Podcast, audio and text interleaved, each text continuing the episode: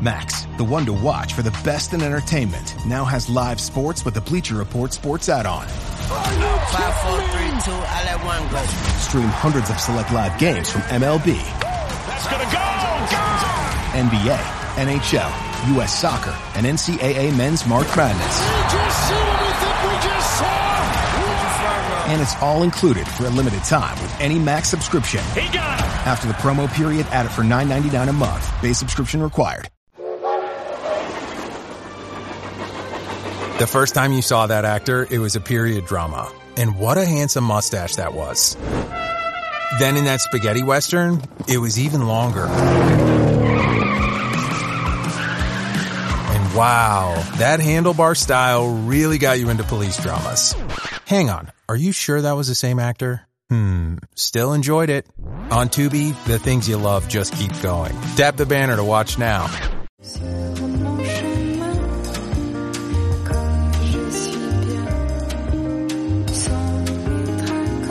You are now listening to Femme Regard Podcast with Tessa Markle and Carolina Alvarez. Mmm, Femme. Hi, Geekscapists. The Geekscape Podfather, Jonathan here. In May, we lost one of our own, longtime Geekscapist Christopher Ellis, who was a friend and a part of our geek community from the very beginning. Chris even met his wife Sarah through our podcast, and their 2015 wedding seemed like a giant Geekscape party. Chris's final weeks battling in the hospital shed light on a huge national problem. The COVID pandemic has almost completely depleted our national and local blood banks. These supplies are used by thousands of hospitals to provide life saving treatments to patients or to buy enough time for loved ones just to say goodbye. So, for the next month and beyond, we're going to do it big in Chris's memory and do some good in the process. We're throwing a blood drive. Visit www.aabb.org to find a donation center near you or visit other blood and platelet donation centers like the Red Cross. And let's make things interesting. For the next month, take a selfie of yourself donating with the hashtag GeekscapeGives and tag your favorite Geekscape podcast. We'll pick some charitable Geekscapists to send prizes to, and the podcast that gets mentioned the most will also get some cool rewards. I should actually cancel the podcast that gets mentioned the least. Can I do that? Whatever. The point is, go out there and donate some blood, tag a selfie of yourself doing it with the hashtag GeekscapeGives, and get others to do the same. We couldn't save our friend Chris, but we can do a whole lot of good in his name. Geekscape forever!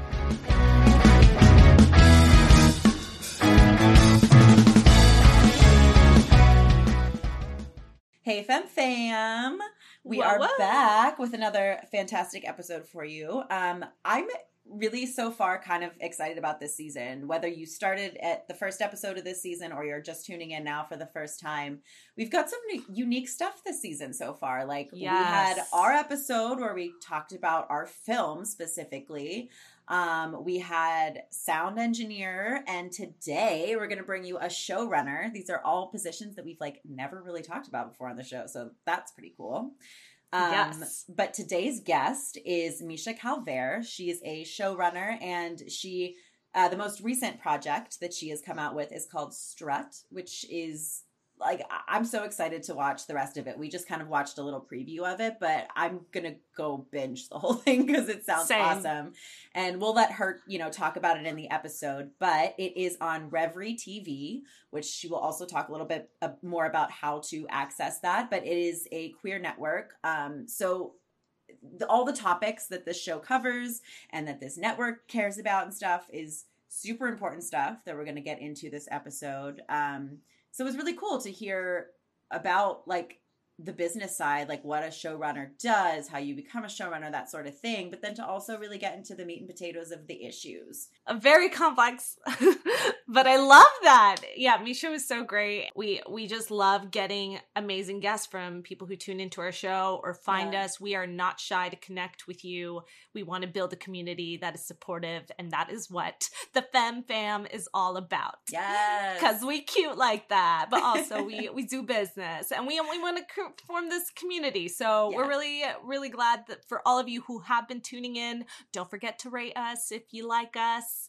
you know on like literally uh, when we say that like I'm not kidding. DM us about something on the episode. I can't tell you how many podcasts I listen to that I like feel like I know the hosts, and there's so mm-hmm. many. They'll say mm-hmm. something and be like, "Oh my god, me too," and I want to just like message them, and I'm like, "Is that annoying? Is that like?" Because I'm not really like bringing anything to the table. It's not annoying. We love it. Like, do it.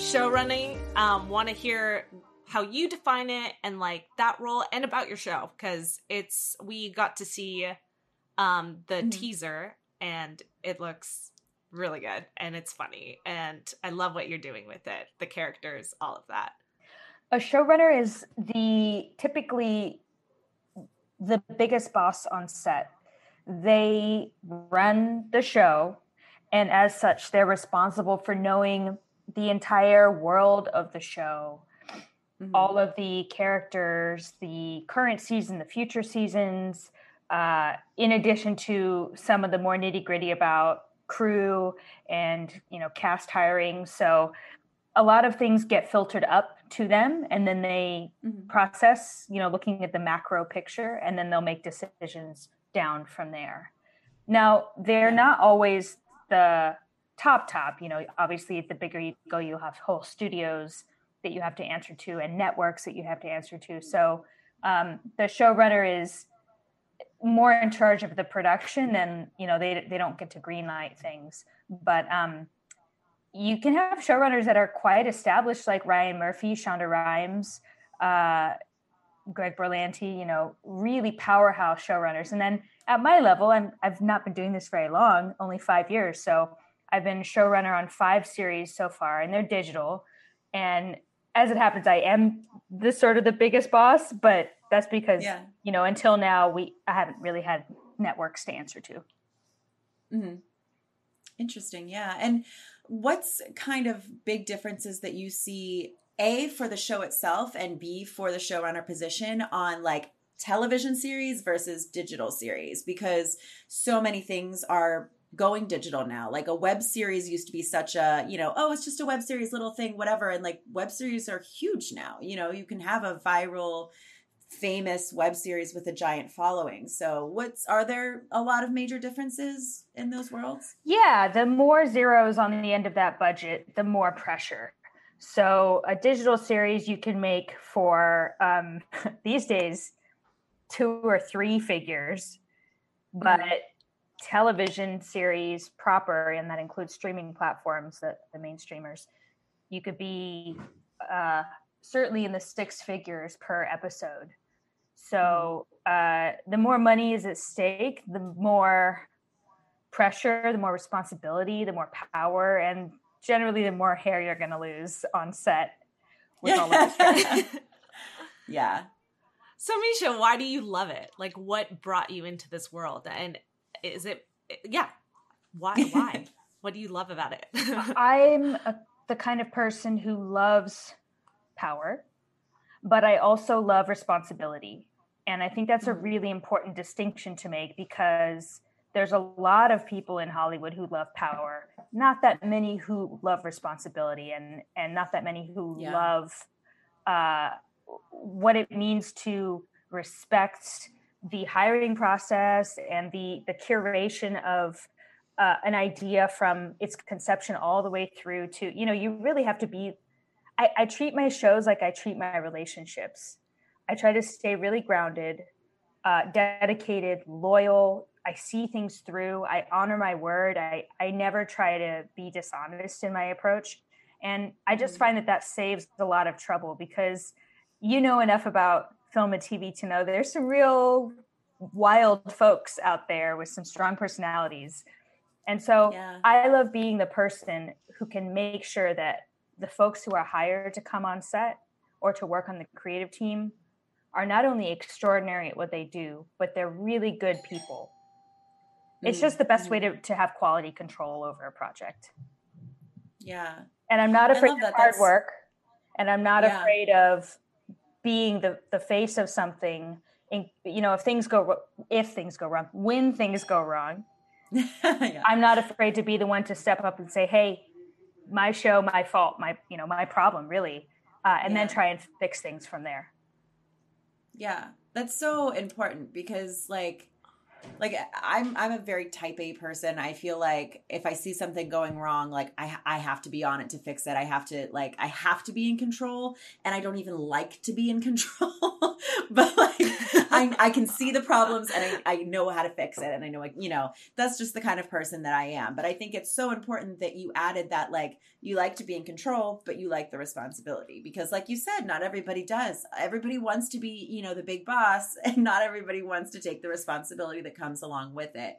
And I know for me and Carolina, when we started our production company, that was one of the reasons we even got together is because both of us are people that follow through with things. And we saw that, you know, actually working together, we saw that being the case um, and so that's very important to us so i like that you mentioned that and that that's a reason that you love what you do you know and it's not just like a something that goes along with the job like that's part of why you love it yeah i i, I it's agree. really important when i see people who aren't maybe going to be as committed i like mm-hmm. there's nothing more frustrating than being on a set and giving it your all like i've i've say this as someone who's been on sets that weren't mine a lot mm-hmm. of the mm-hmm. time especially when i was younger and yeah. and you're like there you're ready to work you're ready to to give it a hundred percent and then you look up and you see somebody not giving a damn and that's yeah. so discouraging so I, I really try and make sure that everyone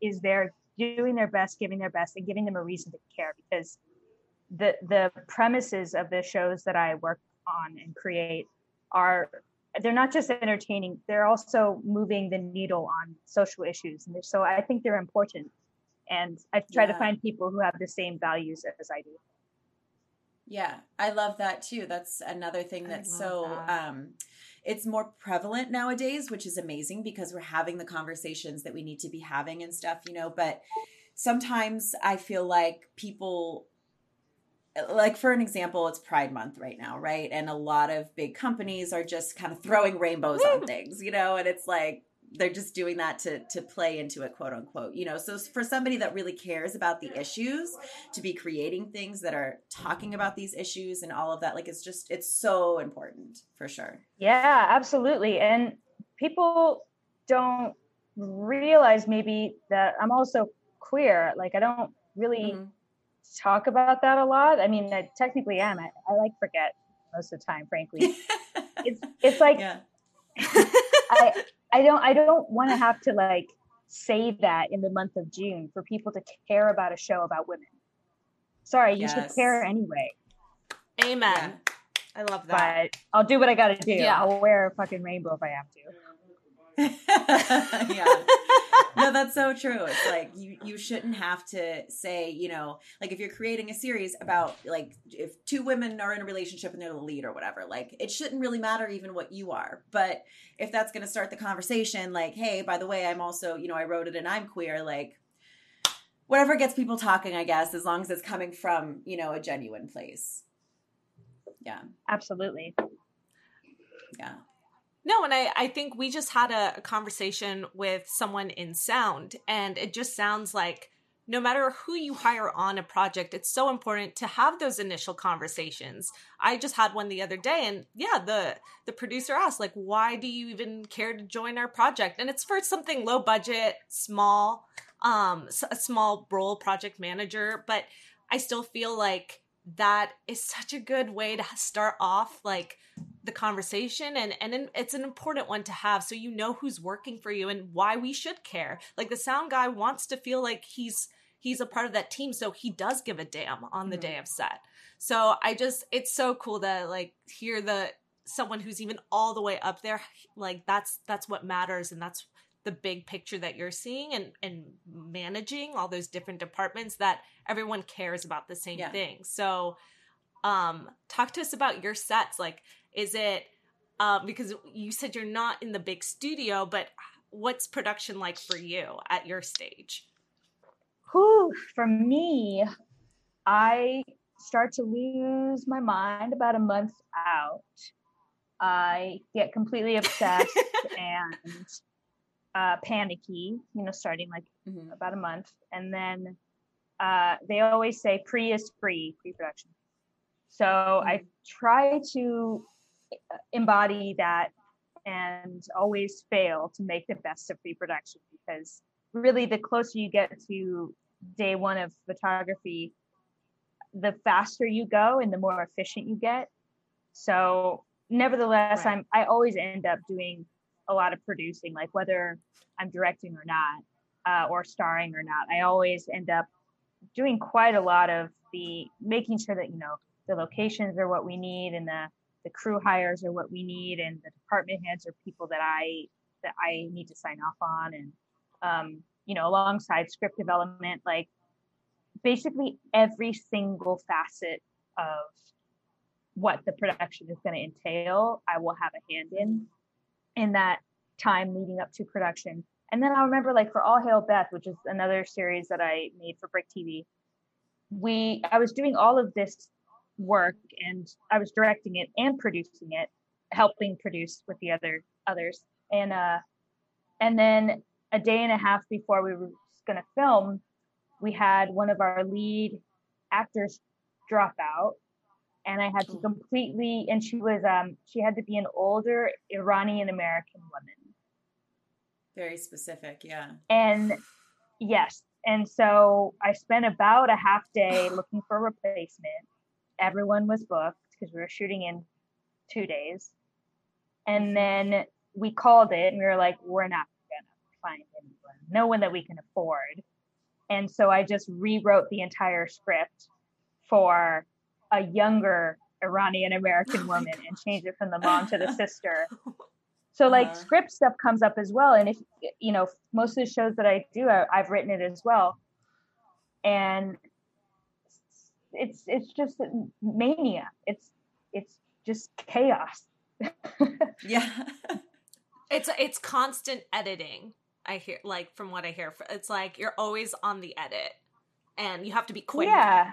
To, yeah, and in television that. too, like showrunners will be doing that, you know, rewriting entire scenes on the day or, you know, just yeah. extraordinary things happen. And and the the bigger up you get, it's not like it gets easier Right. The more money, the more problems, as someone once yeah. said. but it's fun. It's well, it's, yeah, because it, it's really just it's so enjoyable though because if you can bring on the right team, then mm-hmm. you have that support system so that when the shit hits the fan, you have people there who can jump in. And as long I like to to be like Obama, and you know he just hired people that were smarter than him for the positions all around him. That's what he'd like to say. Yeah. He said, I would, I'll hire, I want to hire people who are smarter than me. So I try to do that with the, the department heads as well. Yeah. Smart. I feel like that's that's what I want. you know, any any set that I'm on in charge of, like I just want to hire people that know all the shit that I don't know about their department, you know, because I want to say, here's my vision. And then if they have questions, they can come to me and I can answer them. But I don't want to have to be looking over their shoulder. I don't want to micromanage. I want to be able to just trust them to work their magic, you know. And I, I think that's, yeah, that's to me would be such a relief on a set. Yeah. And then once you get on set, yeah. uh, it's, it's more chaos. if yeah. you can get, if you can get four hours sleep or more, you should be good. Yeah. Uh, oh, so I, that's that's what my my favorite AD says. His last words are four hours or more. Um, so as long as you can do that, and then once you get there, like, and this is true of most directors I know, most showrunners I know, just the energy and the excitement and the vivacity of everyone. Once you get on set, you can really ride that adrenaline, you know, for a good yeah. 12 or 14 hours if you have to um, if you're in a long shoot, like for Strut, we shot for six days. Mm-hmm. For All Hail Beth, I think it was 10. You do have to be careful what you eat, I, I find, to really try and sleep as much as possible at night and not go out partying, yeah. anything like that. And then drink a lot of water, you know, try not to smoke a lot of cigarettes and just keep your physical health up because you're mm-hmm. in it mm-hmm. for the long haul. And like with a feature film, that's maybe three months or more. So right. you have to start to kind of balance uh, and, and treat it more like a marathon. Yeah. Yeah. Cause you can't afford to even catch a cold that's going to have you out for a day. Like any one day matters so much. Like, no. Yeah.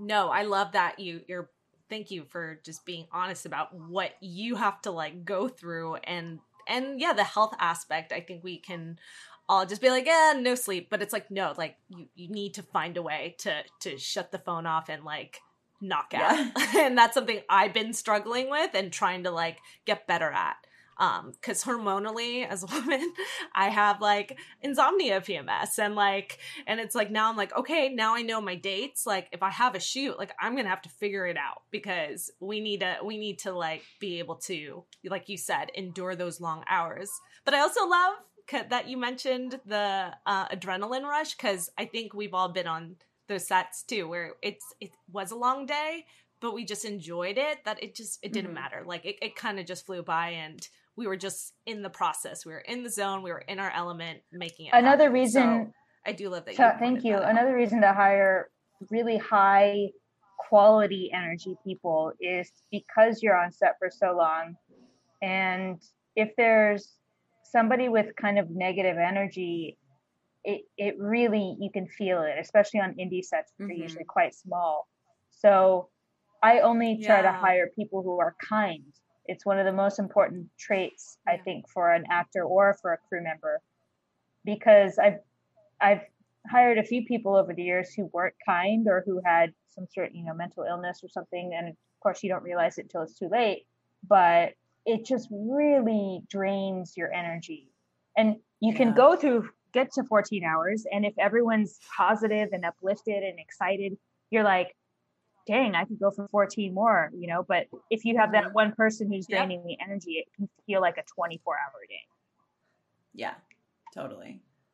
Because then it's not a, only a physical and mental like drainage, it's that emotional like stressor that already, if you're an yeah. actor, you're dealing, I mean, any role, you're dealing with the emotional stress of, okay, we're in it, we're bringing up or channeling that. But oh my god that's just like an extra think of it an extra 50 pounds on if you're lifting yep. think of it as an emotional yeah drainage so that's so true i mean any tips if you I guess if you already signed someone on, you're you're stuck with it. But is no, there any way not. to kind of you're not stuck with them? no, that's an illusion. That's false. Okay, uh, I say hire slow, fire fast.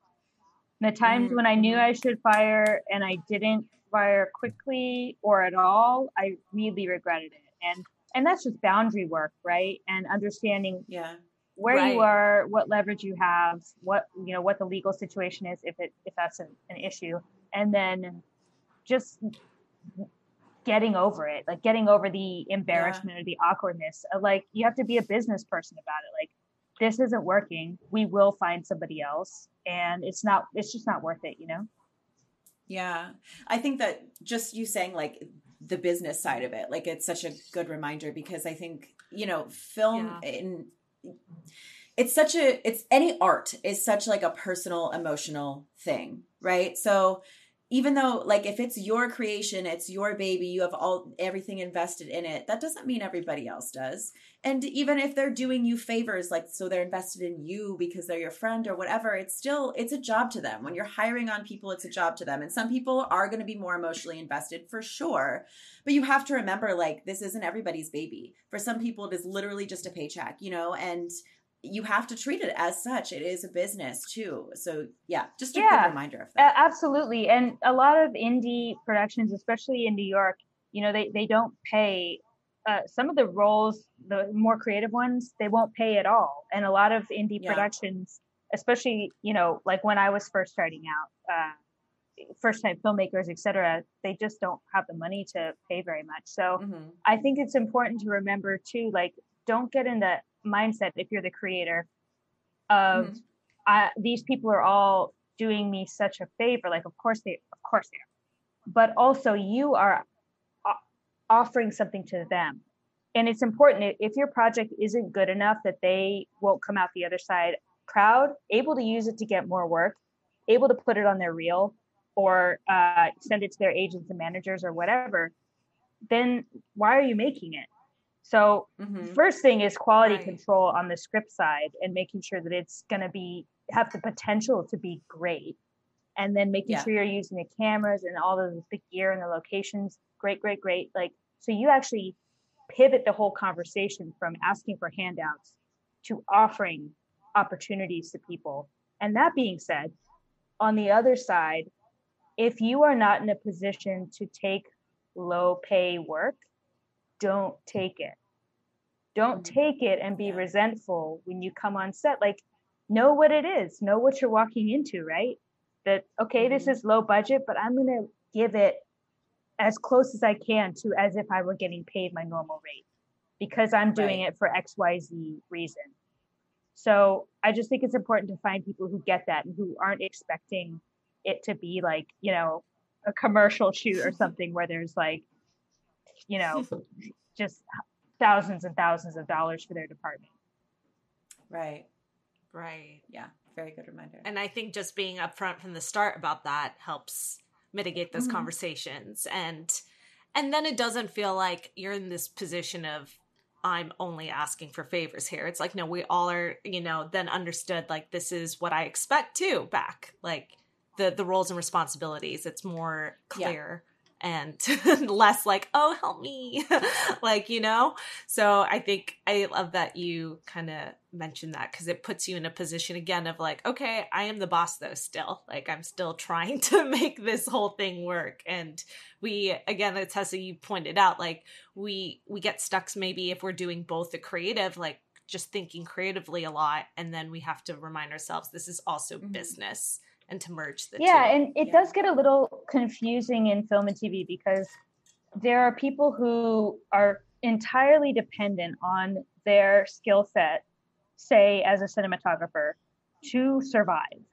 And so I totally understand, yeah. you know, feeling like maybe the market's getting diluted by people offering to work for free for certain positions, but uh, they're really not comparable. Like the kind of set that's going to hire like a you know 800 900 dollar a day cinematographer is not the kind of set that's looking for you know friends or you know right. quote free yeah. labor but um i think if you are starting out and you've never done this before you know I, I wouldn't go like spraying hey please free labor like on all the message boards or whatever but maybe go and set up a dozen coffee meetings with people and start to make friends and make community. Mm-hmm. And then once you feel like, okay, I could call this person an acquaintance, then feel them out and in conversation say, hey, would you want to come on set with me? I, I can only pay like a $50 stipend or whatever, right? But that yeah. sort of kills two birds with one stone because, you know, I, I do see in the forums people advertising for low budget and, and they get flamed super hard sometimes. So it's just like you want to be tactful about the whole thing. Yeah yeah being tactful being, being smart. smart. setting those boundaries and like just yeah being upfront about it and yeah just it's so many little things to consider but like once you've been doing this even as long as we have which is not that long like we we're not that experienced but you you learn these things and you figure out and it's it's all just like it's almost social cues you know it, it's figuring out like what people are generally willing to do what you can kind of get away with quote unquote and and what makes sense for everybody you know and it's it's a learning process but yeah i think that you outlined it really well for people just starting out like that's the kind of mindset you have to get into yeah community is so so important that. and it's so stressful being a showrunner or a, a writer director of a feature film or you know it's just like mind-bendingly stressful so the more yeah. people you can have to to sit down with and, and vent or, you know, commiserate or help support you and celebrate you. It just really makes you feel like even on your down days that you have a group of people rallying around you to, to see it through. Yeah, absolutely.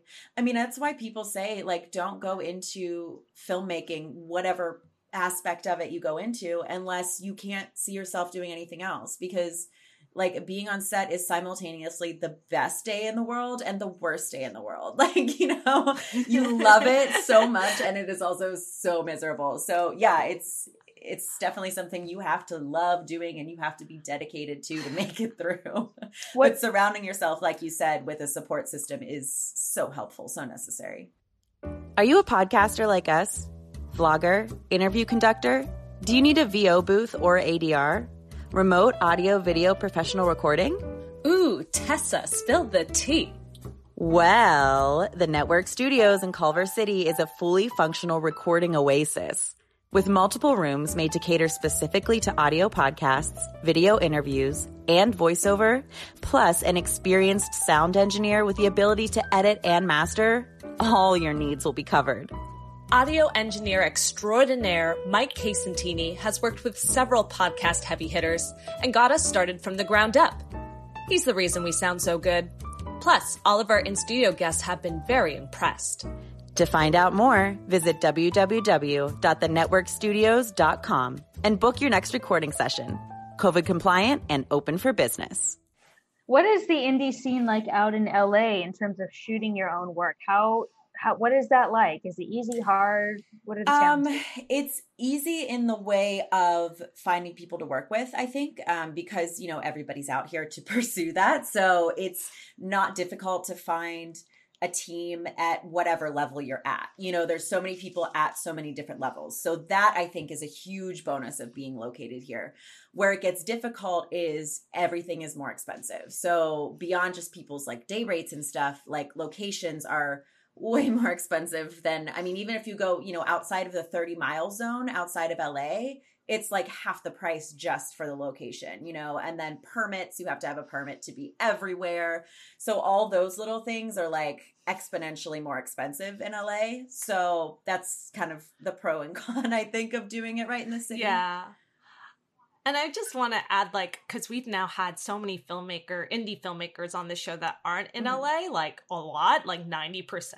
And it's been awesome. And to hear where everyone's at in different cities. And really, you can do this anywhere, which is so cool. But I think LA still has that unique, like, visceral reaction amongst the filmmaking community. I sit down with um, filmmakers and for coffee, and we just like it's cool to be in a city that really loves mm-hmm. this. Like we are we all are here to do this and we want to make it happen. So that energy is is just unique. And if you want to be anyone listening want to be a part of that that does exist here. And that's what's really cool versus maybe in your hometown where you are the only filmmaker passionate trying to make it happen. Who are you going to have coffee with? You know it's it's a little bit more difficult. So I that's another really great thing I love about the filmmaking community here in LA. It's like just yeah out there. I don't know if if that's out there in New York, but um, I've had some. I have a lot of hybrid filmmakers too from New York to LA, and they say that they they love both cities, and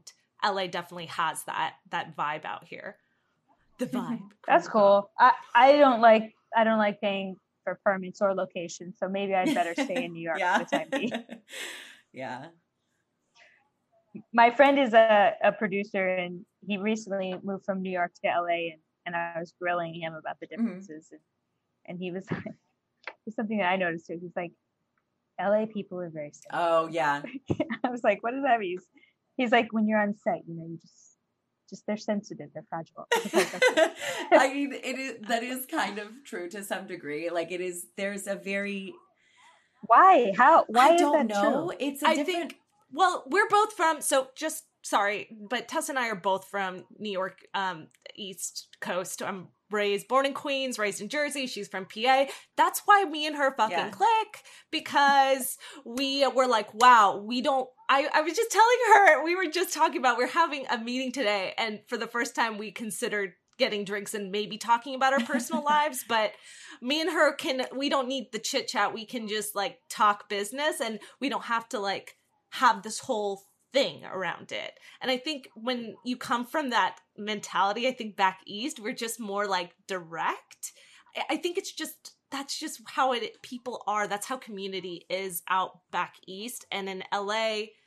I mean, commu- it's a big city. Like there are pockets of people from different it's just vastly different even in mm-hmm. LA from where you go. And so there's not this con- like there's not a culture that's just singular in the way they speak, act, behave, and I think that that really translates over to how communication is. I mean, I mean, we're on our phones twenty like ninety percent of the time. Like, what is communication? I mean, I try to say hi and hello, and especially someone serving me coffee. Like, let's have a little like hello, thank you, like you're a great person for like just like a little interaction um my my boyfriend makes fun of me because he'll be like oh she just makes friends with everyone but i just love that that sense of community and like just but on set it's like I want to be that chill person, but I'm also going to be that direct person just so we get our shit done, you know?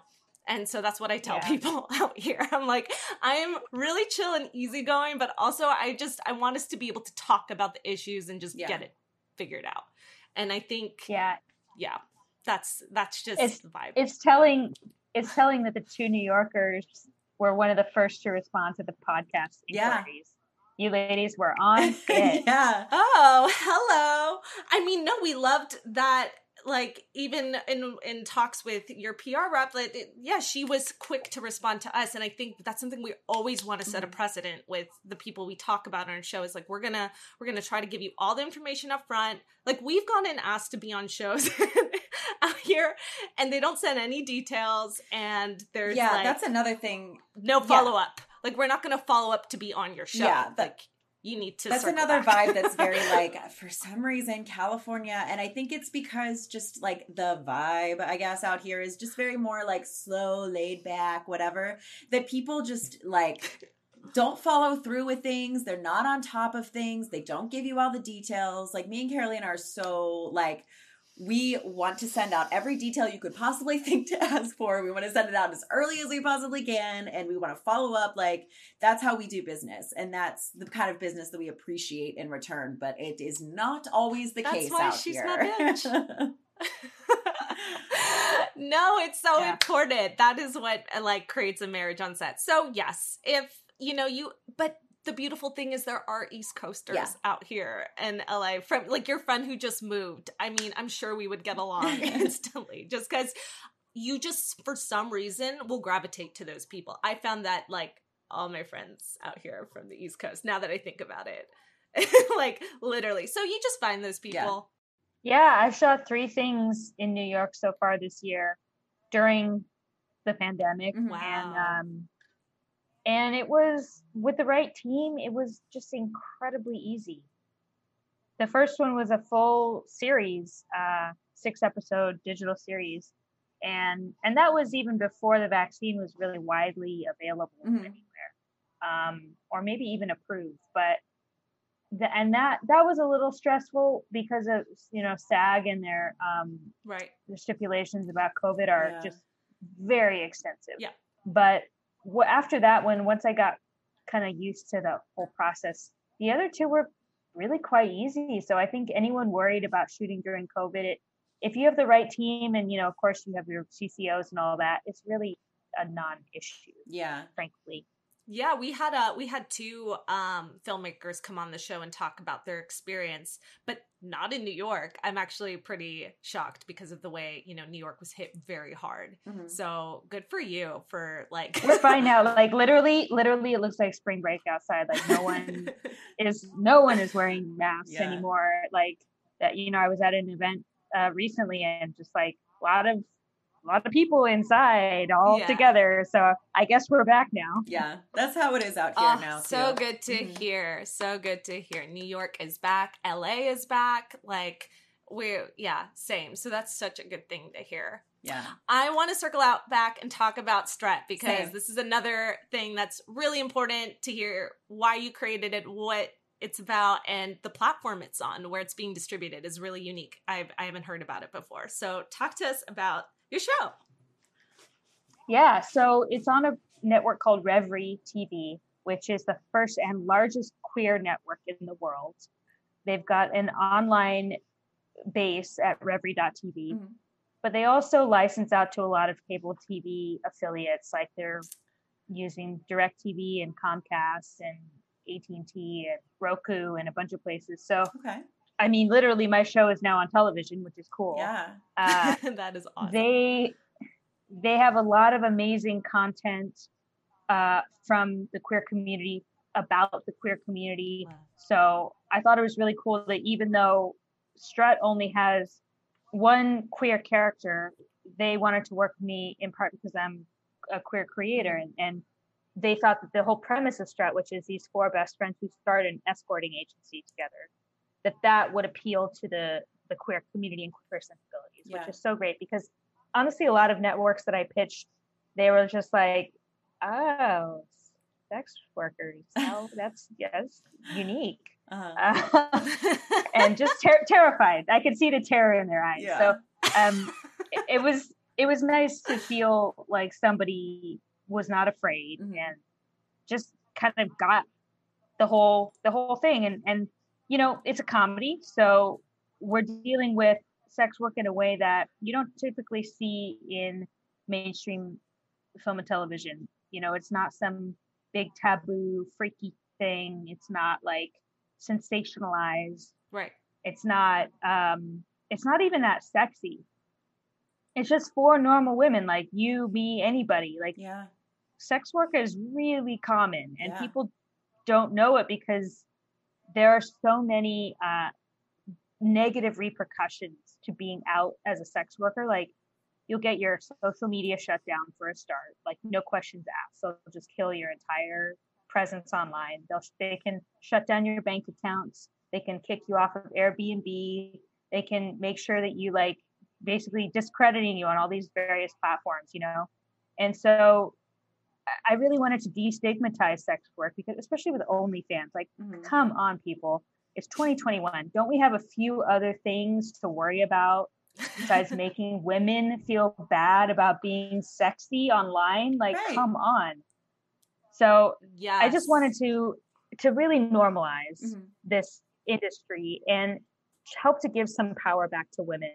And of course there's many other sex workers who are men or or non-binary or trans etc so and god bless them this show happens to center for women mm-hmm. but the sex worker destigmatization extends to all because there's there's room for all and, and we're really like past the point where criminalizing sex work is at all acceptable yeah. in my opinion yeah, I think that's such an important conversation to have. I mean, I have a handful of friends that either are or were in sex work and it's yeah, it's like they can't tell anybody about it and it's so dumb because it's it shouldn't be. I mean, uh, clearly they have clients, they have customers like they're making money from it. Clearly, people are using it as a service. So, why are we so against it? It makes absolutely no sense. And it is just, it is so dumb. That's a whole other conversation. But I'm really glad that you are um, centering on that and, and bringing up that conversation and doing it in a comedic way because like you said that's something that's not really seen a lot you know so giving a different like a different perspective to it and allowing people to view it in a different way. I feel like it kind of humanizes all yeah. Like, to makes it more relatable. Like it's not like th- these are like uh, yes, it makes it feel more like the common man or women that you friend that you have like that could be doing it or could be yeah. involved you know so i do i think comedy is really smart because it, it also just makes it feel like it's your friend um, or someone that you could be close with. Yeah. You know? And any any person, this is gender non-specific, mm-hmm. right? Any person who's ever gone out on a date and like let's say you're hot and your date is maybe not as hot as you mm-hmm. And you're like well they they can pick up the tab right? Mm-hmm. they're they're they're glad to be on a date with me and i'm you know i'm here i am showing myself in public with this person who's not hot. Uh-huh. and so they yeah pick up the tab right? Like that is very relatable i i hope i think. Yeah. Um well how is that really different from just putting a price tag on it? Yeah and saying you want to have dinner with me that's $500 yeah. or you want to do you want to do something else with me that's x amount of dollars like yeah. where's the line you know? Right. and so it came really out of a series that i made the year before called textual intercourse which was about the intersection of okay originally it was called tinder is the night then tinder threatened to sue me. Oh no. So but th- that was all about you know what is the the line between dating and transaction mm-hmm. mm because there's all these unspoken kind of barters and trades that go on within dating and especially like in big city dating mm-hmm. and in the early stages be- before it becomes like an intimate partnership sure. you know but early stage dating is so transactional mm-hmm. a hundred percent and i just thought like, like well Yeah, right. Of course. Like I have a European grandma. She's always like, "The man's got to pay, otherwise, grandma would not approve." And I'm like, "Yeah, okay, okay, Graham, I feel you. I'm with that. Absolutely." so you're right. Yeah. yeah so where does the line? Where where do yeah. we draw the line? And and um, I mean, my thoughts about the whole thing have evolved a lot in the in the four years since I first wrote Strut. But I think at the end of the day, who is it hurting, and why do I care? Why do I care what somebody does for money if it's not hurting me? If it's not right hurting other people, right?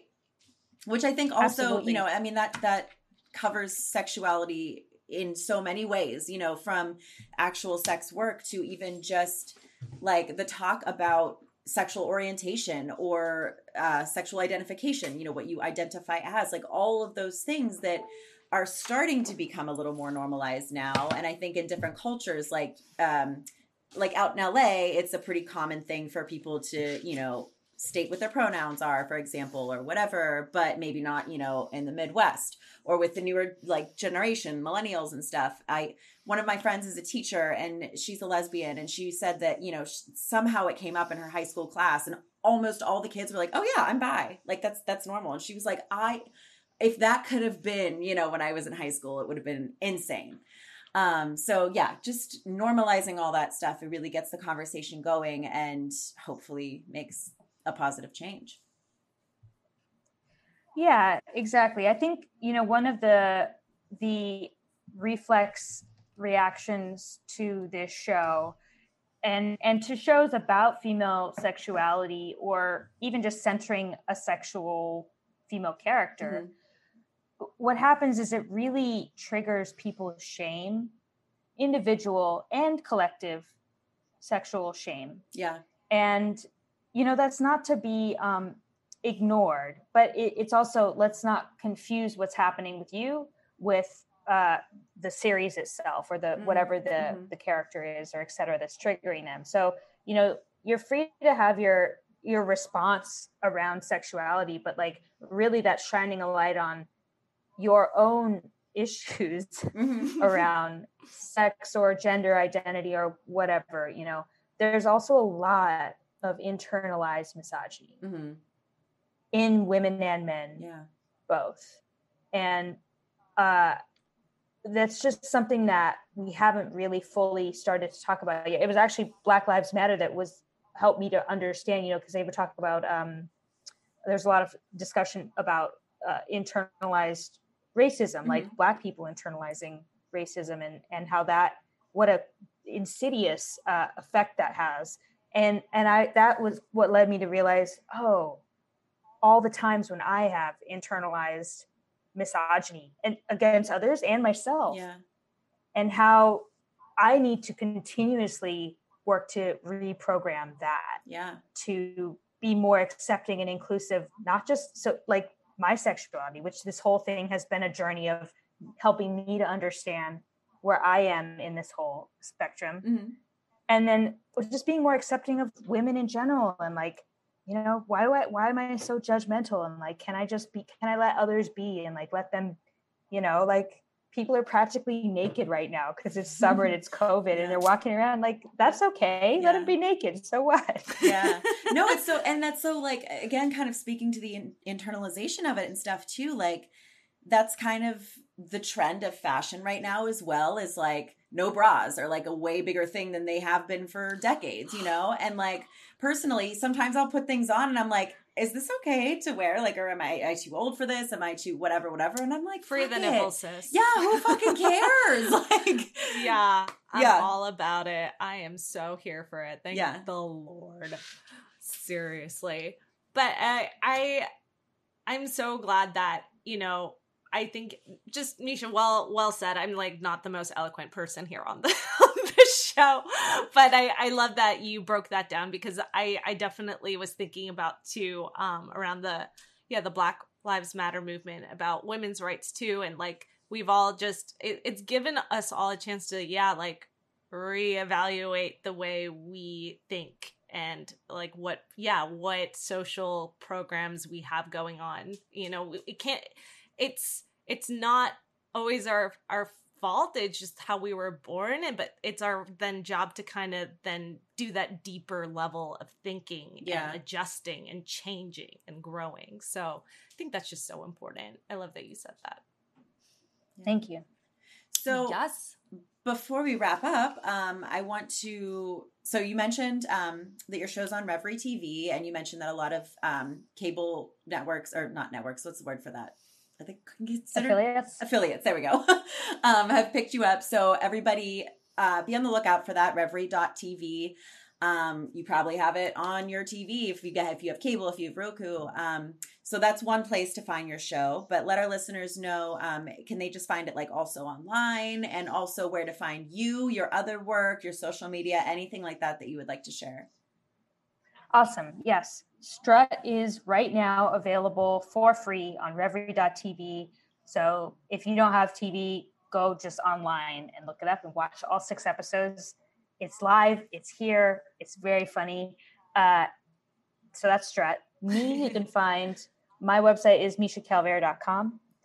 And I've got links to two other shows there that I've done uh, that are available now. Step into my office, which is a dark comedy about um, sexual harassment, and then All Hail Beth, which is a, a magical realism show about a woman who becomes a Babylonian goddess. Nice. So those are both available. Love much. Yes.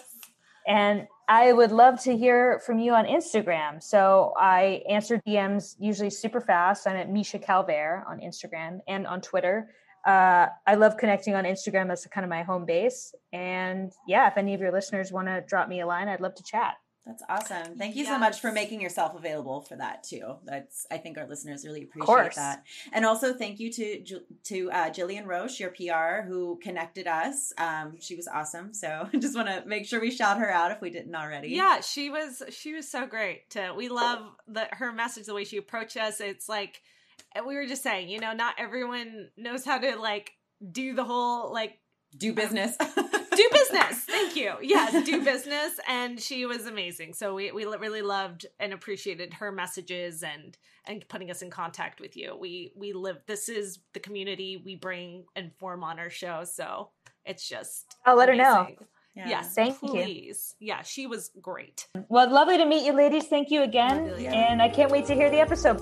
Thanks for listening to Femme Regard Podcast. If you like what you hear, tune in every Friday for more tips on the filmmaking business and insightful conversations with industry professionals. We can only grow with your support, so please subscribe, share, rate, and review. You can also join the Fem Fam on Patreon. For more on us, check us out at femregard.com.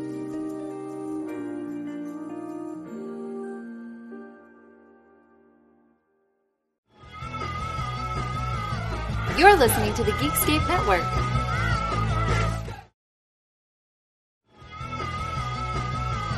You're listening to the Geekscape Network.